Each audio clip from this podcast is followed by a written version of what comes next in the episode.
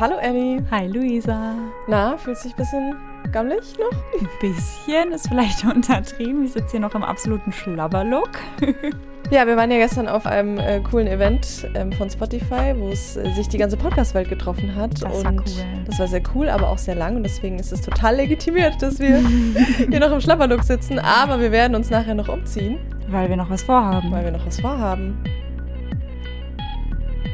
Unser Thema heute. Ich habe heute leider kein Foto für dich.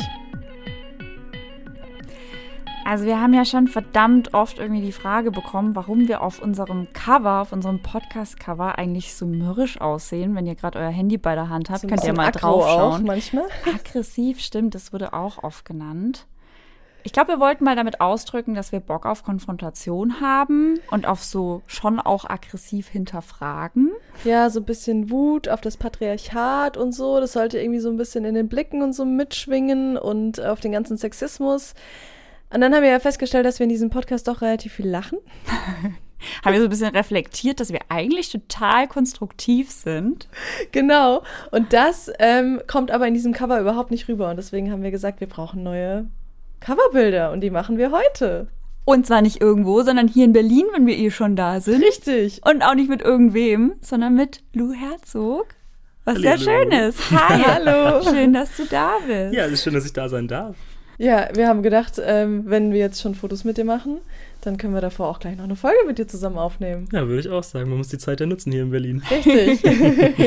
Stell dich doch gern einfach mal selber vor. Das kann man ja naturgemäß am besten. Ja, äh, super gerne. Also ich bin Lou, Lou Herzog und bin 20 Jahre alt, komme aus Nürnberg und ähm, ja, bin Fotograf, ähm, nicht binär und würde sagen, ich bewege mich sehr viel in queer-feministischer Porträtfotografie und Dokumentarfotografie. Genau, und das ist so mein Hauptfokus. Wie bist du zur Fotografie gekommen? Das ist irgendwie eine sehr, sehr, sehr schwierige Frage. Da habe ich in letzter Zeit öfter drüber nachgedacht. Aber ich muss sagen, eigentlich hat das super früh angefangen, als meine Stiefmutter mir, als ich zwölf war, ihre alte Spiegelreflexkamera in die Hand gedrückt hat. Und das ist jetzt mittlerweile eigentlich dann seit acht Jahren so ein Ding in meinem Leben, dass ich eigentlich immer irgendwie die Kamera dabei habe und ähm, fotografiere. Und genau, dann mit so 16, 17 habe ich angefangen, das dann aktiver zu betreiben und jetzt mittlerweile, ähm, ja, mache ich das auf jeden Fall auch so nebenberuflich und studiere das dann hoffentlich ab diesem Herbst auch. Nice, bewirbst du dich gerade? Ja, ich bin gerade in der Bewerbungsphase und äh, habe jetzt auch die nächsten Wochen Eignungstests und fahre dafür quer durch Deutschland. Das wird nochmal sehr aufregend alles jetzt, aber ich ähm, bin zuversichtlich, dass das hinhaut. Cool, viel Erfolg. Wir auf jeden drücken Fall. so, so, Ich so danke sehr die euch. Daumen. Was ist denn deine Motivation fürs Fotografieren? Ja, also ich würde wirklich sagen, es hat angefangen damit, dass ich eigentlich nur Bilder von mir und von meinen Freunden haben wollte und dann kam ich so mehr und mehr in die Porträtfotografie und habe dann nach und nach festgestellt, dass viele Sachen in der Welt der Porträtfotografie so existieren, die mir absolut nicht taugen, die mich irgendwie ein bisschen sauer machen. Die Darstellung von Frauen eben vor allem und von weiblich gelesenen Personen war was, was mich immer frustriert hat, weil es einfach eine sehr sexualisierte Darstellung ist meistens, mit der ich mich eben als queere Person dann auch nicht so richtig identifizieren wollte. Und genau, daraus entstand dann irgendwie mehr und mehr so meine Porträtarbeit, die jetzt eben meistens in Zusammenarbeit mit Flinterpersonen stattfindet. Und an dem Punkt bin ich jetzt eigentlich, dass ich immer mehr versuche, so eine feministische Darstellung zu zeigen von Frauen und von weiblich gelesenen Personen auch, die dann nicht herabschauend betrachtet werden und so weiter. Genau. Um das vielleicht kurz ähm, für alle, die den Begriff nicht kennen, ähm, einzufangen. Flinter ist ja quasi ein, ich glaube, es heißt Akronym. Mhm. Also es steht für Frauen, Lesben, Inter, Non-Binär, Trans und Asexuell und drückt einfach aus, dass so das weiblich Gelesene so viel mehr ist als jetzt die biologische Frau, sondern mehr Personen umfasst, die auch alle unter so Folgen von Sexualisierung und sowas leiden. Genau, also es Genau. geht in dem Begriff ja auch ein bisschen um quasi, ähm, quasi zu sagen, nicht Mann. Genau. Nicht Cis-Mann. Genau, nicht aus so einer, der Begriff ist ja auch so diese Heteronormativität, also so hetero und männlich als Standard wahrzunehmen und Mhm. das mal aufzubrechen. Genau. Und deswegen hat sich auch der Begriff gebildet. Genau. Aber um das so zusammenzufassen, was du gerade so gesagt hast, verstehe ich das richtig, dass du ähm, so ein bisschen so eine wertebasierte Fotografie also betreibst. Ganz genau. Also ich würde sagen, dass so meine moralische Vorstellung davon, wie Darstellungen geschehen sollten, eigentlich mein ja, Triebfaktor sind, warum ich immer weiter fotografiere, weil ich glaube, dass da einfach noch sehr viel rauszuholen ist und dass die Welt der Fotografie einfach diesen Breath of Fresh Air wirklich gebrauchen könnte, dass da mal jemand reinkommt und oder beziehungsweise generell, dass da Menschen reinkommen, die klassische Darstellungsweisen durchbrechen und eine neue Art von gerade Porträtfotografie zeigen, weil wir eben den ganzen Tag mit Bildern von Menschen konfrontiert sind und wir überall Bilder von Menschen sehen, sei es in Werbung, sei es in fotojournalistischen Arbeiten und so weiter. Und ich glaube, das ist eben einfach sehr wichtig, mal neue Perspektiven aufzuzeigen. Und wenn du gerade auch ähm, Perspektiven sagst, genau da wollen wir ja heute auch den Fokus reinlegen, denn wir wollen uns so ausgehend vom Male Gaze eben mit diesen Perspektiven in der Fotografie äh, beschäftigen. Und die Male Gaze Folge, das war so die Filmfolge, die ist schon ein bisschen her, deswegen kleine Auffrischung für alle, die es nicht mehr im Kopf haben oder diese Folge noch nicht gehört haben, holt das nach. Male Gaze bedeutet ja, dass man gerade in der Kunst, aber das kann man auch erweitern, das Konzept auf Literatur oder auch auf die Welt an sich, dass man da so einen männlichen Blick auf alles und insbesondere auf Frauen anwendet, der ist was sehr Objektifizierendes hat. Das heißt, man sieht Frauen nicht halt als Menschen vor der Kamera zum Beispiel im Film, bei zum Beispiel einer erotischen Szene, sondern man sieht sie als verfügbares Objekt, was auch so eine Herabstufung mit sich bringt. Und genau dieses Konzept vom Male Gaze gibt es ja natürlich auch in der Fotografie, weil ja auch die sehr lange von so einer männlichen Perspektive einfach geprägt war und vielleicht auch immer noch ist. Wie empfindest du das? Ja, ich befürchte, dass da diese Charaktereigenschaft vom Male Gaze, das Schönheitsideal zu prägen, leider ähm, bis heute noch hinterherhängt. Ähm, also ich würde sagen, der Male Gaze hat einfach jetzt über Jahrzehnte hinweg das Schönheitsideal geprägt und diesem Schönheitsideal eifern FotografInnen einfach nach wie vor nach. Und dadurch ist selbst bei Fotografinnen, die eigentlich eben nicht aus einer männlichen Perspektive fotografieren, trotzdem oft etwas von, diesem, ähm, von dieser männlichen Perspektive vorzufinden. Und ich glaube, das ist so das Hauptproblem. Wir haben uns alle so an diese männlichen Darstellungen gewöhnt, dass wir jetzt mittlerweile an dem Punkt sind, dass selbst wenn wir nicht aus einer cis-hetero-Mann-Perspektive fotografieren, trotzdem irgendwo dieses Schönheitsideal mitschwingt. Das ist voll spannend, was du sagst. Ähm, da habe ich nämlich auch in der Vorbereitung darauf eine Studie gelesen. Da haben sich zwei Forschende eben angeschaut, so wie dieses Gender Posing nennen die das, also so typisch weibliche Posen einbringen, sowas wie man fährt sich so durch die Haare und hält dann so den Kopf, man ist so eingerollt als Frau in einem ganz großen, ja, sagen wir mal, schon fast angsteinflößenden Raum so, dass die Frau sehr klein wirkt oder dass man irgendwie ja so sich berührt an bestimmten Stellen und sowas. Und das haben die eben als Gender Posing genannt und haben eben gesagt, dass sie wirklich festgestellt haben, dass obwohl die Menge an weiblichen Fotografinnen zunimmt, der Male Gaze auch zunimmt und nicht abnimmt. Und das ist echt krass, oder?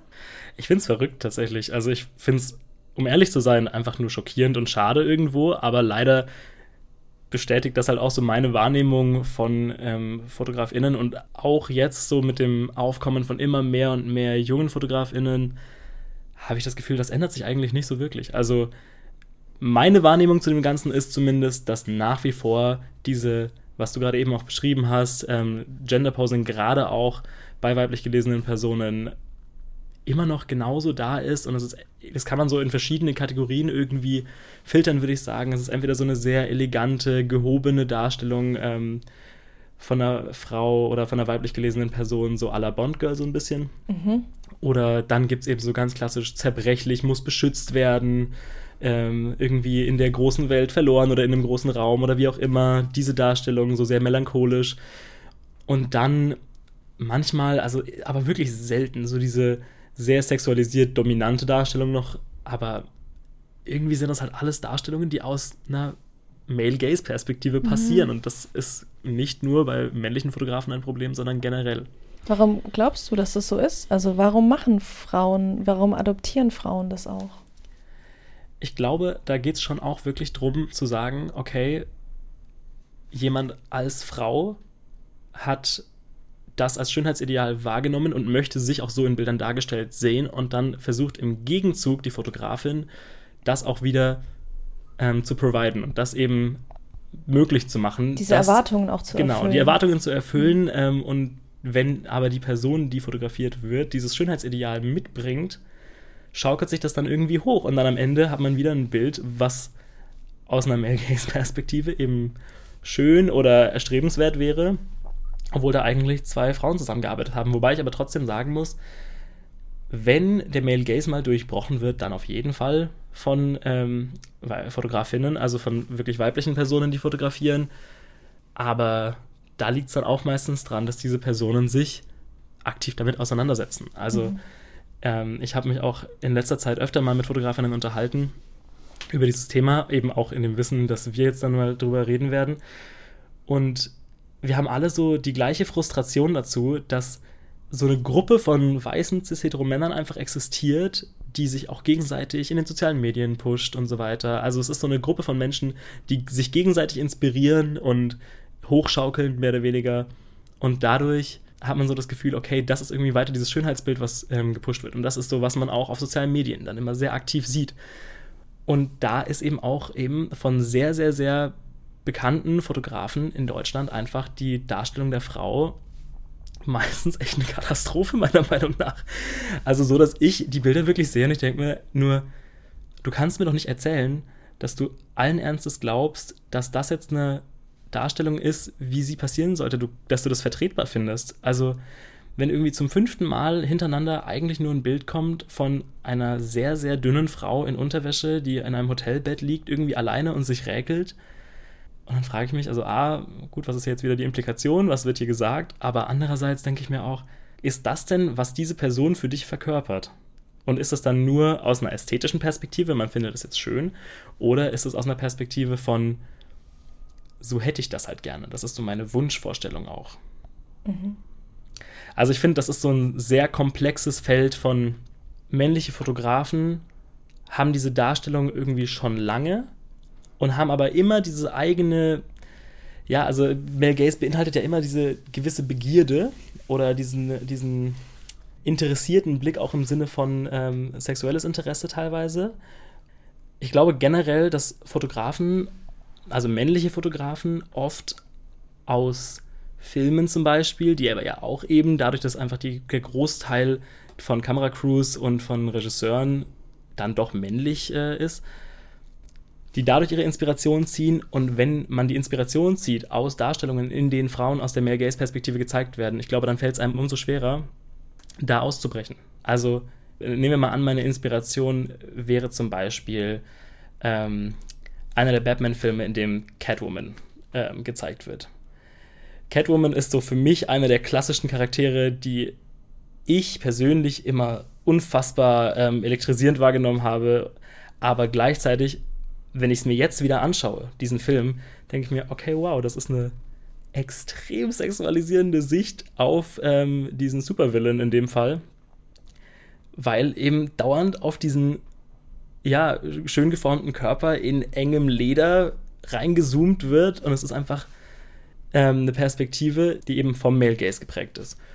Und nehmen wir mal an, ich würde jetzt sowas als Inspiration nehmen für, das ist so die Energie, die ich gerne von einem weiblichen Model in einem Shooting haben wollen würde, dann ist es egal, wie ich im Endeffekt mit der Kamera jetzt hier stehe und wie, aus welcher Perspektive ich die Bilder mache, weil wenn das die Inspiration ist, dann werde ich im Endeffekt wieder was einfangen, ähm, was Male Gaze in sich trägt. Weil es meine Erwartungshaltung ist. Genau, so weil es die Erwartungshaltung ist. Ich möchte diese Art und Weise von ähm, Ausstrahlung einfangen. Und wenn die aber eigentlich aus einer männlichen Fantasie entstanden ist und gar nicht unbedingt aus was, was tatsächlich da ist, also es ist eine Male Fantasy von wie denn eine so ein heißer Superbösewicht sein könnte. Und wenn das dann die Inspiration ist, zieht sich das einfach weiter durch. Mhm. Und dann, wenn sich jemand wiederum dieses Foto, was dabei entsteht, als Inspiration für seine Arbeiten nimmt, geht es immer so weiter. Und ich glaube, in diesem Kreislauf befinden wir uns gerade. Und ich glaube, es braucht einfach Leute, die sich aktiv damit auseinandersetzen, okay, welche Schönheitsideale ziehen wir hier gerade heran? Woher kommen die? Von wem sind die beeinflusst? Und was können wir machen, damit wir eine gesündere Fotografie oder eine gesündere Darstellung von Menschen entwickeln, die langfristig für unsere mentale Gesundheit auch einfach besser funktioniert. Mhm. Noch einen Punkt dazu, weil du vorhin von Jahrzehnten gesprochen hast und jetzt Filme nimmst, da kann man mhm. ja fast bis in die Antike zurückgehen. Ja. Wenn man sich Statuen anschaut, wie, wie weibliche Personen da dargestellt werden, wie die sich räkeln und wie man diese Muster heute noch in Werbung und sowas wiederfindet und wie sich das über die Jahrhunderte und so weiter übernommen hat, dann auch in Aktfotografie oder sowas. Das ist ja, das geht ja, also es ist ja ein Wahnsinn, welche Vorbilder wir nutzen. Das ist ja echt abgefahren eigentlich. Und vielleicht auch noch der Punkt, weil du gemeint hattest, das ist so ein Kreislauf und das hatten wir ja jetzt auch in den vergangenen Folgen schon öfter, wie schwer das teilweise ist, aus diesen Kreisläufen rauszukommen, weil man ja nie weiß, was jetzt am Anfang steht, weil es einfach schon viel zu lang so ongoing ist.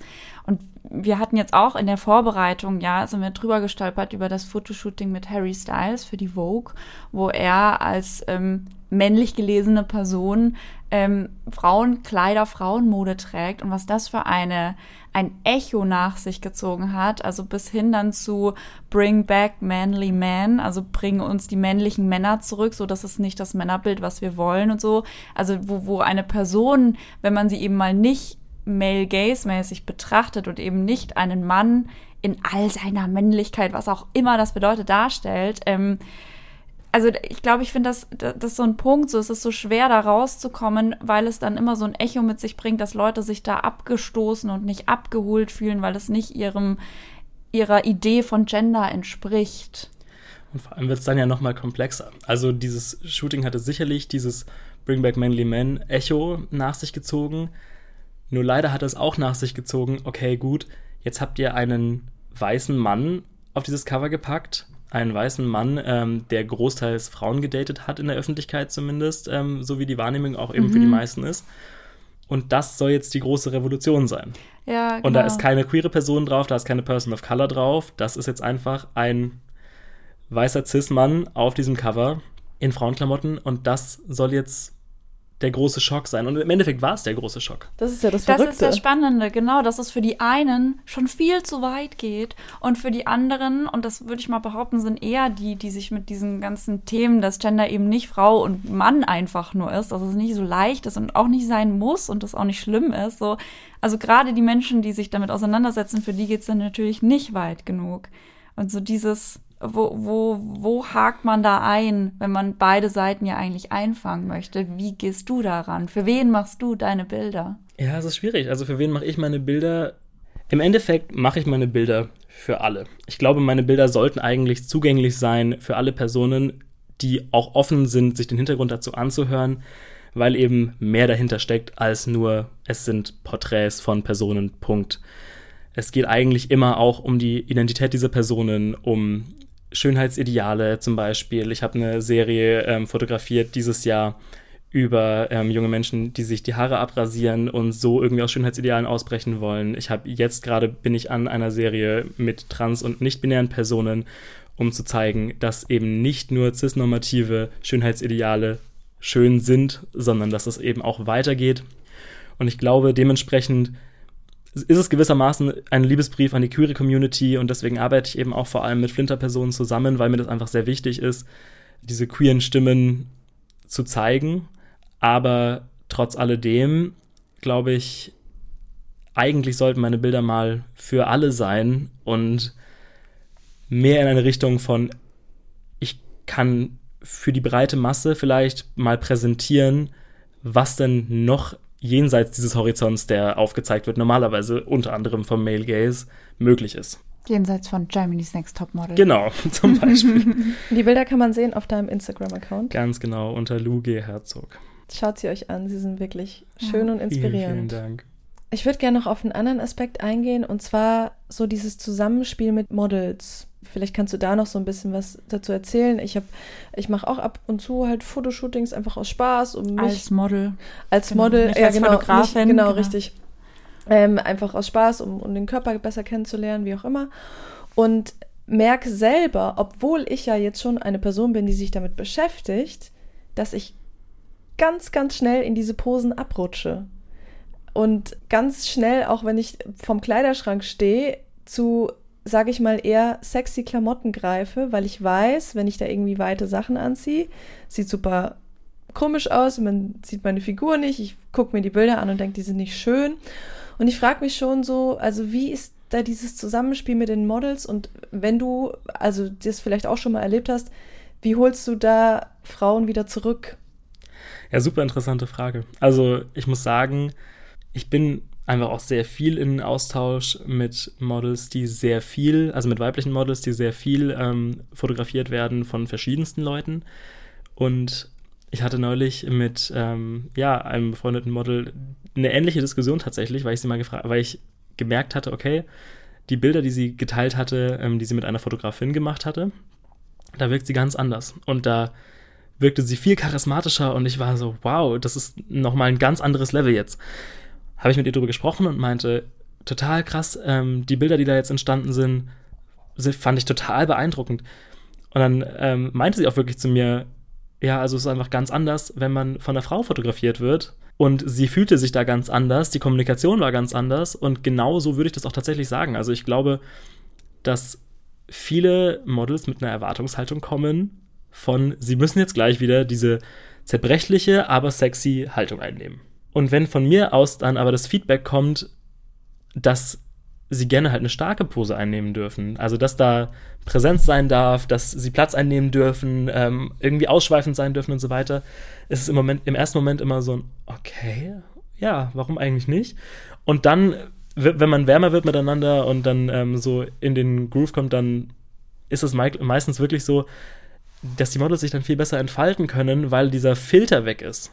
Weil sie sich ja auch ständig selbst mit dem Male Gaze betrachten. Also Male Ganz Gaze genau. bedeutet ja nicht nur, dass ein Mann eine Frau so als Objekt inszeniert und, und wahrnimmt, in, zum Beispiel jetzt durch die Linse durch, ähm, sondern es bedeutet ja auch, dass das Model sich denkt, wie der Mann auf sie guckt. Ganz so, genau. Das ist ja auch verinnerlichter Male Gaze. Ja, und dieser internalisierte Male Gaze, würde ich sagen, ist würde ich, also meinem Empfinden nach in dieser ganzen Model- und Fotowelt echt gefährlich, weil das natürlich auch wieder dazu führt, dass selbst wenn man als Fotografin da herangeht und eigentlich diese Perspektive nicht teilt und eigentlich nicht aus dieser Perspektive fotografiert, wenn dann aber das Model quasi von allein mehr oder weniger anfängt, ähm, diese Posen einzunehmen oder sich so zu geben, dann hat man ja eigentlich schon verloren. Und dann muss man quasi so aktiv nochmal anfangen und sagen, okay, gut, probieren wir nochmal was ganz anderes. Aber fällt es wirklich, also wenn du jetzt sagst so, hey, zeig dich mal stark und so, fällt es den Frauen dann leicht? Weil ich, das muss man ja auch erstmal fühlen, so, was, was bedeutet das? Was heißt es, mich stark zu zeigen, mich anders zu zeigen? Es kommt ein bisschen drauf an, das ist, würde ich sagen, sehr individuell. Also ich glaube, manchen Personen fällt es dann leicht und die fühlen sich dann wohl damit. Und es gibt aber auch Personen, die dann davon irgendwie sehr eingeschüchtert sind. Aber ich glaube, also ich würde sagen, meine Arbeitsweise ist sowieso ein bisschen äh, entspricht nicht so ganz dem Normalfall im Sinne von, dass ich normalerweise, bevor ich mit Menschen Bilder mache, mich eigentlich zwei, drei Stunden mit, die, mit den Personen zusammensetze und erstmal rede. Und teilweise ist es dann wirklich die Zeitverteilung, zweieinhalb Stunden Gespräch und eine halbe Stunde fotografieren. Und das ah, ist für viele Leute total unvorstellbar, aber ich weiß immer, dass ich am Ende trotzdem alles im Kasten habe, letztendlich, was ich, was ich wollte. Und je mehr Verständnis ich für die Person habe und je mehr Austausch vorher da war, desto offener sind dann eben Models oder die ähm, Personen, die ich porträtiere, dafür, sich stark zu zeigen und authentischer zu sein und nicht diesen Filter von, okay, ich möchte halt auf Instagram gut aussehen, haben. Und deswegen, ich glaube, dass da Kommunikation wirklich der Schlüssel zu ist, weil je wohler sich die Person bei einem fühlt, desto eher ist die Möglichkeit da, sich stark zu zeigen.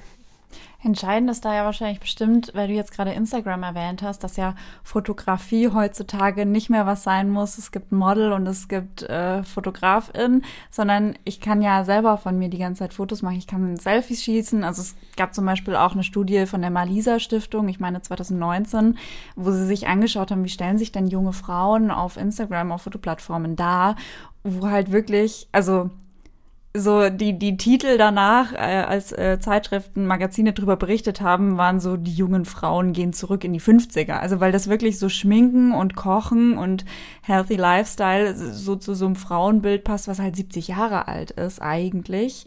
Ähm, aber da ist halt so ein Model, also ist man ja in dem Fall einfach alleine mit sich und mit der Kamera und drückt da halt das aus, was es verinnerlicht hat und bringt das dann rüber. Also das ist ja auch nochmal ein spannender Aspekt, dass ja viele Models auch gewohnt sind, sich halt selber zu fotografieren und das dann halt auf das übertragen, was sie mit einem Fotografen oder einer Fotografin machen. Und interessanterweise mit dem ja meistens trotzdem keine Zufriedenheit mit sich selbst erreichen. Weil sie dann noch Filter draufklatschen müssen. Ganz und genau. Und selbst dann hat man die Filter draufgeklatscht und hat es gepostet und sieht sich aber dann trotzdem ja im Spiegel. Um dann festzustellen, dass es das ja gar nicht ist. Also, so sehe ich ja überhaupt nicht aus. Das ist ja nur meine mhm. Selbstdarstellung nach außen hin. Und ich glaube, gerade deswegen ist der internalisierte Male Gaze gerade im Kontext von sozialen Medien unfassbar gefährlich für psychische Gesundheit.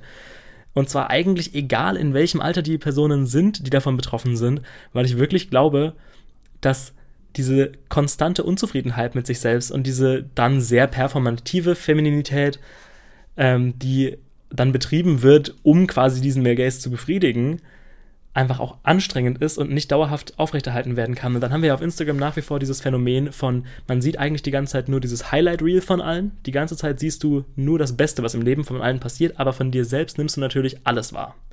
Auch die schlechten Momente. Und wenn das alles zusammenkommt, kommen wir irgendwie in so einem Geflecht an von eigentlich kann man nur völlig überfordert in seinem Bett liegen und sich schlecht fühlen. und da müssen wir ganz dringend weg. Und ich würde sagen, das ist so, diese, diese Erkenntnis, dass wir da weg müssen, ist wirklich mit meiner Hauptmotivation, warum ich die ganze Zeit irgendwie weiter darauf rumhacke, dass weniger Retusche betrieben wird, dass Menschen authentischer gezeigt werden, dass nicht dieser mehr Gaze-Filter über allen Models ist. Aber der Weg ist ziemlich lang und da müssten echt nochmal deutlich mehr Leute mitziehen, damit wir uns da in eine richtige Richtung bewegen. Problem ist leider dann auch wieder, dass für die meisten Jobs und für die großen Aufträge und für kommerziellere Shootings einfach keine Frauen gebucht werden. Das muss man leider auch dazu sagen. Das ist äh, nach wie vor männerdominiert und dadurch wird es einfach auch schwierig, weil wenn nur von Personen die großen Kampagnen fotografiert werden, die eigentlich keine Motivation von sich aus mitbringen, an dieser Situation was zu ändern, weil sie ja die Personen sind, die letztendlich diese Darstellung auch liefern auch, können, genau. die davon profitieren, die die Darstellung liefern können, die das weiter festigen können und das auch tun. Wenn diese Personen weiterhin die großen Aufträge machen, die man auf Plakatwänden in der ganzen Stadt sieht, dann wird dieses Bild auch einfach gesellschaftlich weiter gefestigt. Und dann fangen wir, drehen wir wieder die Kurve quasi zu, wenn ich das dann sehe, dann möchte ich mich so auch online darstellen und dann landen wir wieder in demselben Kreislauf und es geht einfach immer so weiter. Downer.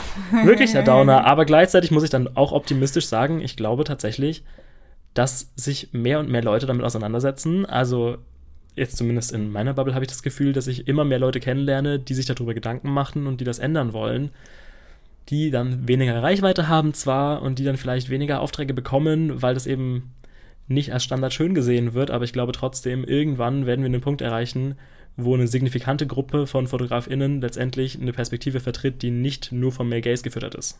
Man muss ja auch sagen, dass ja, also der Male Gaze, so dieses, ähm, dieser Theoriebegriff, was er ja eigentlich ist, ähm, kommt ja, glaube ich, aus den 70ern, wurde da so langsam etabliert, eingeführt, ähm, beleuchtet, aber genauso alt ist ja auch das Konzept vom Female Gaze. Also so, das ist ja auch schön zu sehen, dass solange man sich mit dem Male Gaze beschäftigt hat und das irgendwie wahrgenommen hat und das auch mal definiert hat, was das bedeutet, solange hat man aber auch geguckt, okay, aber es geht auch anders. Es gibt auch den Female Gaze, der eben nicht Frauen objektifiziert, sondern sie wirklich zu eigenständigen Subjekten macht oder sie beziehungsweise sie so wahrnimmt und, und sie auch so darstellen möchte was ja auch du dann in deinen Bildern eben transportierst. Definitiv, ja. Wobei ein großer Struggle, der trotzdem für mich weiterhin da ist, ist, dass selbst im Female Gaze irgendwo eine Art von performativer Femininität vorhanden ist, mhm.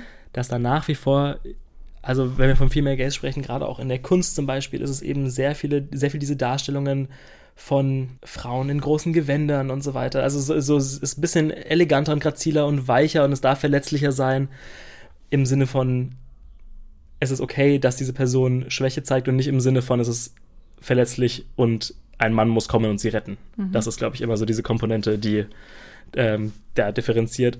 Aber für mich persönlich muss ich dann sagen, okay, eigentlich muss man eine Perspektive finden, in der es auch okay ist, wenn man mal einfach auch keine Energie hat, diese performative Femininität für wen auch immer zu erfüllen. Sei das jetzt ähm, für eine feminine Perspektive oder für die männliche Perspektive.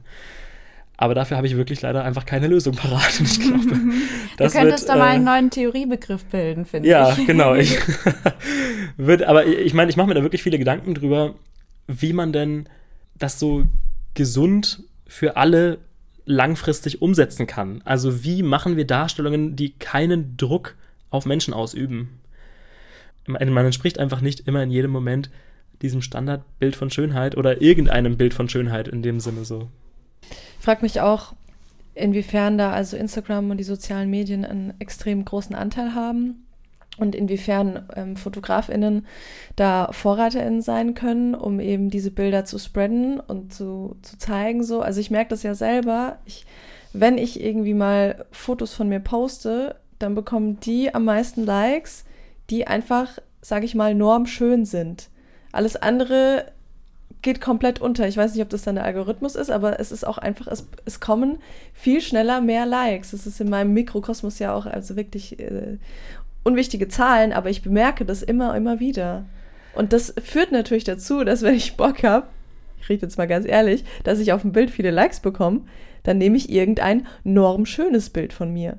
Ja, und das alles so zu entkoppeln, ähm, zu sagen, die Like-Anzahl bedeutet mir nichts, zu sagen, diese Normschönheit ist für mich jetzt einfach kein Faktor mehr zum Beispiel. Das ist einfach super schwer, weil man das jahrelang internalisiert und gelernt hat, dass das Sachen sind, nach denen man sich richtet, dass das Sachen sind, die auch mit Wert zu tun haben. Aber irgendwann, glaube ich, habe ich zumindest, also ich meine, ich habe tatsächlich dieses Gespräch auch so ähnlich über diese Like-Zahlen ähm, gestern geführt und meint, und egal mit wem man spricht, ob es jetzt um 100 Likes geht oder um 30.000 Likes, im Endeffekt kriegt man nicht so richtig diesen Rush, wenn man viele Likes kriegt, aber man kriegt so diese Enttäuschung, wenn man wenig Likes kriegt. Also wenn es weniger als normal mhm. ist, dann mhm. denkt man sich, ach schade. Und das ist, deswegen finde ich es total interessant, dass du sagst, es gibt diese normschönen Darstellungen, die du dann eher teilen würdest, um eben mehr Likes zu kriegen, weil ich das nachvollziehen kann, weil auch ich manchmal denke, okay, gut, ich weiß halt, bei manchen Bildern das ist eine Darstellung von Personen, aber ich weiß, dass die beiden Personen normschön sind, dass die beiden generell als attraktiv gesehen werden. Wenn ich das jetzt teile, kommt das definitiv besser an als viele von den anderen Sachen, die ich mache. Aber gleichzeitig muss ich dann sagen, okay, aber dieses Bild ist trotzdem exakt genauso viel wert wie die ganzen anderen Fotografien von mir auch. Da gibt es jetzt keinen Unterschied, nur weil was in diesem Algorithmus besser gelandet ist als was anderes. Aber witzigerweise ist es ja trotzdem so zum Beispiel, dass Bilder, in denen ähm, das Gesicht gezeigt wird im Algorithmus besser ähm, aufgenommen werden.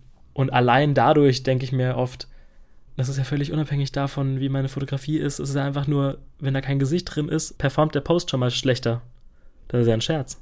Ja, und selbst dann ne, muss man sich einfach immer bewusst machen, dass man diesem Algorithmus unterliegt und ähm, man das niemals für bare Münze, ne Münze nehmen darf, dass das jetzt eine Anerkennung ist für die Arbeit oder wie man aussieht. Ja. Für mehr äh, Selbstreflexion. so, das wäre ein Lösungsansatz. Und für mehr Unabhängigkeit von Gedankengut aus sozialen Medien. Also für Druck aus sozialen, von Druck aus sozialen Medien. Mhm. Ich glaube, das ist was, was ganz, ganz, ganz wichtig ist. Followerzahlen zu entkoppeln von Wert, Like-Zahlen zu entkoppeln von Wert. All das muss, glaube ich, passieren, um langfristig eine Ebene zu schaffen, auf der wir alle irgendwie soziale Medien wieder nutzen können, um tatsächlich einfach zu kommunizieren und nicht um ein Selbstbild von uns zu erschaffen, was wir im echten Leben überhaupt nicht erreichen können. Mail an Meta ist raus. Ja, genau.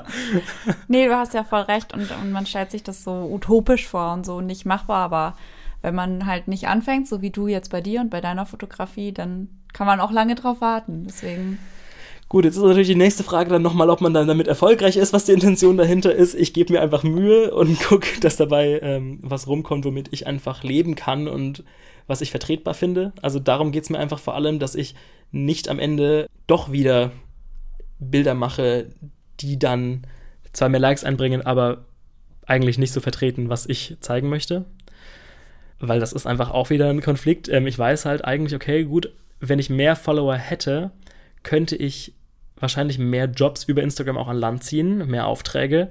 und könnte wahrscheinlich ähm, aus der ganzen Sache wieder mehr Geld rausschlagen. Aber gleichzeitig möchte ich dann nicht den Male Gaze wieder komplett an mich ranlassen, nur um finanziell meinen Mehrwert daraus zu ziehen am Ende. Ja, und ein Aspekt, der da aber ja auch mit reinspielt, was ja auch so eine krasse Zwickmühle ist, wenn du, sagen wir mal, jetzt erstmal erfolgreich wirst, mehr FollowerInnen bekommst, dadurch, dass du erstmal den Normen und so entsprichst in der Fotografie und dann mehr FollowerInnen hast, hättest du ja auch wieder eine größere Reichweite, um deine Message zu spreaden, so, ne? Und da muss man sich dann halt immer überlegen, wie gut man das vielleicht auch selber verkraftet, zwischenzeitlich mal in diese Rolle zu schlüpfen, die man nicht mag, ja. um dann eine größere Reichweite zu haben, um die eigene Message tatsächlich zu verteilen. Aber ich glaube, ich für mich habe einfach beschlossen, dass ich das nicht packe, Kein dass ich da keine Lust Zweck drauf habe. So. Ich möchte einfach nicht, dass das jetzt alles so mittels und zweckmäßig eben läuft und dass ich jetzt erstmal wieder klassische Darstellungen ähm, erschaffen muss und teilen muss, nur um dann letztendlich mal irgendwann darauf zurückzukommen, was ich eigentlich die ganze Zeit sagen wollte. Deswegen, ich glaube, ich bin da sehr so, ich muss echt darauf achten, dass meine Arbeiten das repräsentieren, was ich zeigen möchte und was ich aussagen möchte, weil wenn ich das nicht so mache, habe ich konstant so im Hinterkopf auch wieder ja, so, so ein bisschen Memento Mori, gruselig eigentlich schon wieder fast schon, aber ich bin so, okay, jetzt mal angenommen, es würde irgendwas passieren und ich müsste jetzt aus irgendeinem Grund mal aufhören zu fotografieren, auch würde ich dann wollen, dass das jetzt das Letzte ist, was ich produziert habe. Ist das jetzt das, was man, also konnte ich mein kreatives Potenzial ausschöpfen, habe ich das kreativ irgendwie vollbracht, in Anführungszeichen, was ich der Welt mitgeben wollte, aus meiner Perspektive. Und ich glaube, das ähm, könnte ich nicht mit mir selber vereinbaren, wenn ich jetzt nochmal den Male Gaze so in mein Leben lassen würde, im Sinne von, ich mache nochmal ähm, Instagram-worthy Darstellungen von Personen. Das ist einfach jetzt mittlerweile so aus meinem Kopf raus und ich bin so dankbar, dass das endlich so ist. Ähm, Gerade eben auch als nicht-binäre Person, die aber irgendwie ja männlich sozialisiert war, einfach die ganze Kindheit und Jugend lang und so weiter. Deswegen, ich bin froh, dass männliche Perspektiven und die Meinung des Mannes in Anführungszeichen aus meinem äh, Kopf immer mehr verschwinden und dass ich das endlich so rausgedrückt habe ähm, und weggeschoben habe und jetzt quasi von vorne anfangen kann, nochmal meine eigene Perspektive richtig aufzubauen und zu teilen. Und ich glaube, genau dabei mache ich jetzt auch weiter. Und genau so möchte ich halt auch weiter vorangehen. Und ich glaube auch tatsächlich, dass das das ist, was mich in dem Fall vielleicht ein bisschen abhebt, dass ich halt sage, ich muss jetzt da äh, mich unabhängig machen von diesen Perspektiven, weil ich sonst nicht weiter arbeiten kann, guten Gewissens. Was sind denn so ähm, Accounts, wo du jetzt sagen würdest, den sollte man folgen, um jetzt so seinen Feed noch ein bisschen diverser zu machen, ein bisschen anderen Blick auf Fotografien zu bekommen? Also ich würde sagen, mich inspirieren definitiv oft ähm, Fotografinnen, die den Female Gaze eher vertreten, auf jeden Fall. Also ähm, eine Fotografin, auch hier aus Berlin, die ich sehr, sehr, sehr inspirierend finde, die sehr viele Porträts von queeren Menschen macht, ähm, ist Sophia Emmerich. Auch einfach sophia.emmerich auf Instagram. Kann ich wirklich sehr empfehlen, ähm, die Arbeiten mal durchzugehen und ähm, ich würde sagen, Sophia macht wirklich einen super Job für queere Representation und für ähm, auch Transvisibility. Dann ähm, auch nochmal eine Fotografin, die sehr viel auch zum Thema Empowerment macht, ist Johanna Berghorn. Die mag ich auch sehr, sehr gerne, kommt auch hier aus Berlin und ihre Arbeiten, würde ich sagen, inspirieren mich auch, was Visuelles angeht, tatsächlich in letzter Zeit ähm, sehr viel und ihren Style finde ich wunderschön. Und dann ähm, eine Fotografin, die sich eher so im Raum Paris-Brüssel bewegt, die ähm, aber eine sehr interessante Serie macht zu ähm, Frauen nach der Menopause und ähm, quasi schönen quasi Schönheit und Alter bei Frauen irgendwie mhm. ähm, kombiniert in ihrer Serie, ist äh, Clelia Odette. Und ich würde sagen, sie ist tatsächlich fast so, also so die größte Inspiration im Sinne von unkonventionelle Porträts, Menschen, die sonst eben eventuell nicht dargestellt werden oder gezeigt werden würden. Das sind so drei Personen auf jeden Fall, die ich sehr, sehr, sehr inspirierend finde und ähm, von denen ich glaube, das würde sich lohnen, da mal auf Instagram ein Follow da zu lassen und äh, sich den Feed ein bisschen diverser gestalten zu lassen von diesen drei Personen. Wir packen es auf jeden Fall auch in die Show Notes. Machen wir. Könnt ihr das noch leichter finden. Ja, Lou, vielen, vielen Dank. Das waren Mega, mega spannende Einblicke in, in deine Arbeit. Da rein, wie du auf Fotografie schaust und was es dann noch für Möglichkeiten jenseits des Normhorizonts gibt. Dankeschön. Ich danke euch. Und ich freue mich jetzt noch mehr auf das Shooting heute Nachmittag. Ja, ich auch. Ja, Ich bin schon gespannt, wie meine Darstellung von Stark so genau aussieht. Ihr werdet es irgendwann mitbekommen. wir sind aber noch nicht ganz am Ende. Wir haben in jeder Folge noch ein Off-Topic. Da sprechen wir über ein ganz anderes Thema, äh, meist auch aktuell. Wir sprechen heute über ein Thema, das haben sicherlich viele von euch mitbekommen, aber wir, wir erklären es auf jeden Fall nochmal für die, die es nicht mitbekommen haben. Und zwar, äh, grob geht es um die ongoing und äh, vor allem never-ending Debatte über Free, the weibliche Nippel oder gleiche Brust für alle. Und da gab es eben zuletzt zwei Fälle.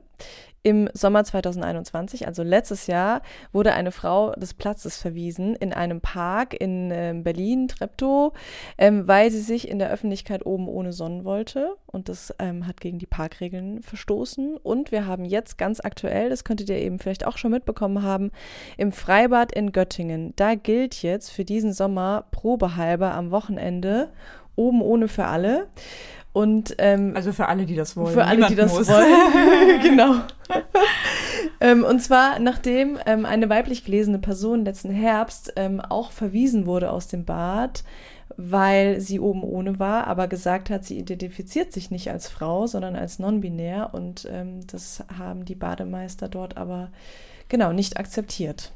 Spannende Punkte. ja. Vielleicht da auch noch kurz ähm, den Rückblick auf die Fotografie. Nippel in der Fotografie ist ähm, eh so ein Ding, würde ich mal behaupten. Also Instagram zensiert zum Beispiel. Unglaublich frustrierend auch, muss Mhm. ich gestehen. Also ähm, ich umgehe es eigentlich komplett. Ähm, also Bilder, die ich zensieren müsste, teile ich im Normalfall einfach nicht, weil ich es ehrlich gesagt nicht einsehe. Ähm, und gleichzeitig denke ich mir dann oft, müsste ich eigentlich der Fairness halber dann alle Nippel zensieren oder was genau wäre dann jetzt eine gute Lösung dafür? Aber ich glaube, auch dafür ähm, gibt es einfach auf Instagram keine richtige Lösung, mit der gerade alle so leben können. Ähm, aber es ist einfach nach wie vor natürlich dieses Thema, ähm, ja, man verbietet Menschen gewissermaßen ihren Körper zu zeigen. Ich hatte da, glaube ich, auch ähm, tatsächlich, das ist jetzt fast schon peinlich, aber egal, wir haben hier schon ganz andere Sachen erzählt.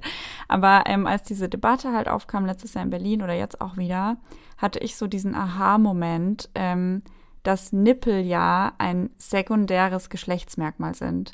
Und ich dachte halt tatsächlich, dass Brüste zu den weiblichen Genitalien gehören. Also ich hatte, ich hatte diesen Begriff komplett falsch verknüpft, warum auch immer, Biounterricht, schlechte Aufklärung, was auch immer. Gesellschaft. Ich hallo. dachte halt, die weiblichen Genitalien ist halt Vulva und halt alles, was dazugehört und Brüste.